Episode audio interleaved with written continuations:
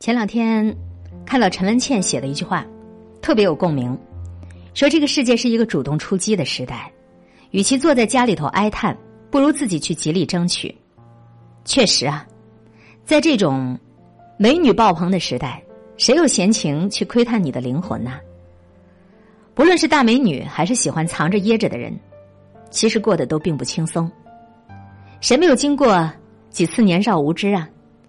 初出茅庐。我也是一只沉默的羔羊，把领导分配给我的任务按部就班完成，就收工大吉，安心的打卡回家了。我也从来不主动的汇报工作，痴心妄想，觉得领导的眼睛就应当是 X 射线，如果我不说，他大概也能检测出我最近的工作进度。可是不到一年，我就伤心落泪的看着别人前程似锦，而自己岌岌可危，直逼冷宫的节奏。直到领导把我叫到办公室，说了以下这几段话。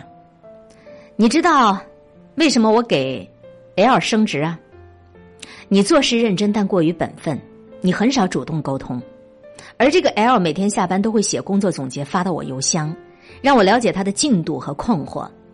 他坦诚的跟我交流未来职业生涯规划，让我更加清晰他的目标和他的能力。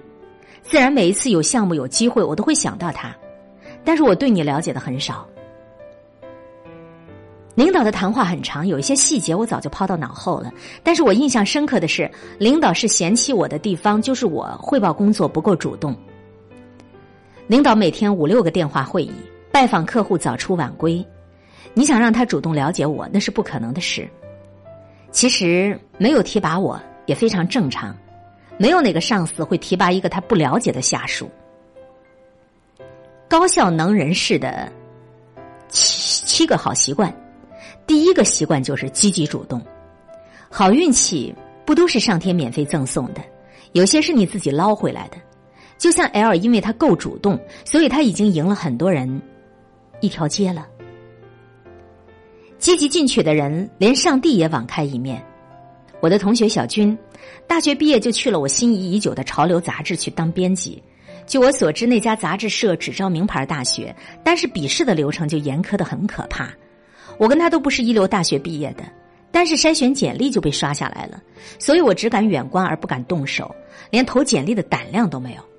可三个月之后，他居然进了那所杂杂志社，而且还转正了，用泪流满面也无法表达我当时的羡慕、嫉妒、恨。当初他跟很多人一样投了简历，但结果是石沉大海，因为太想得到这个机会了，他于是单枪匹马带着自己的作品去了杂志社，但是去到那里当然也是碰瓷儿。连人家的门口也进不了，还被前台翻了几次白眼儿。可他还是坚持不懈的去杂志社蹲了好几次点，居然跟前台聊上了话吃了几次饭以后，人家就混熟了。后来前台就把他引荐给杂志社的主编，主编看了他的文章和插画之后也非常满意，非常顺利的，他就得到了这个很多人梦寐以求的机会。现在他能够经常采访大咖，见过的世面也不是一般人能比的。他有才华。但是有才华的人不一定都有他这样的机遇，可你细细分析，他这个机遇也不是偶然，而是因为他自己的积极进取，水到渠成而已。正如同大仲马所说：“谁如果是有一刹那的胆怯，也许就放走了幸运在这一刹那间对他伸出来的诱饵。”所以，我想表达的观点就是：每一个主动的人，运气都不会太差。我大学时代有一位其貌不扬的女同学。非常神奇的追到了超级帅的学长，很多人问他秘诀，他说，也就是靠脸皮厚啊。他的主动确实让我们一众女孩望尘莫及。他写过情书表白，圣诞节亲手织毛衣送温暖，在图书馆和饭堂不断的制造偶遇的机会，反正就是他竭尽所能的向那个男孩表表达我喜欢你。虽然有很多女同学不耻于他这种做法。但是我倒是很佩服他的进取。当我们因为不敢表白，眼睁睁的看着心上人被别的女人领走而心酸的时候，他却开开心心的挽着心爱的人在逛街。你说这有多爽啊？你看，无论是谈恋爱还是你搞工作，活得越好的人，他的性格越主动。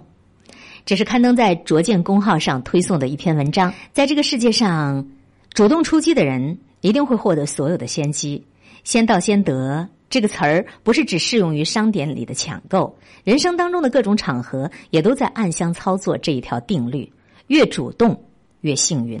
沉默是金的加班了十年，那你还不如懂得主动去沟通和反馈的新人。害怕与朋友渐行渐远，你还不如啊，今天晚上就主动联系他，和他分享分享你最近的喜怒哀乐。对于你心心念念的那个人，表白比蒙在鼓里更划算。说不定正好他也喜欢你呢。其实无论是在工作还是情感上，都能够更主动一点，并不丢脸。你那么样的被动，一点也不显得你清高啊。任何事情，只要你主动一点点，或许就能够心想事成了。活得越好的人，性格越主动。希望你不要太消极，不要太被动，不要等待着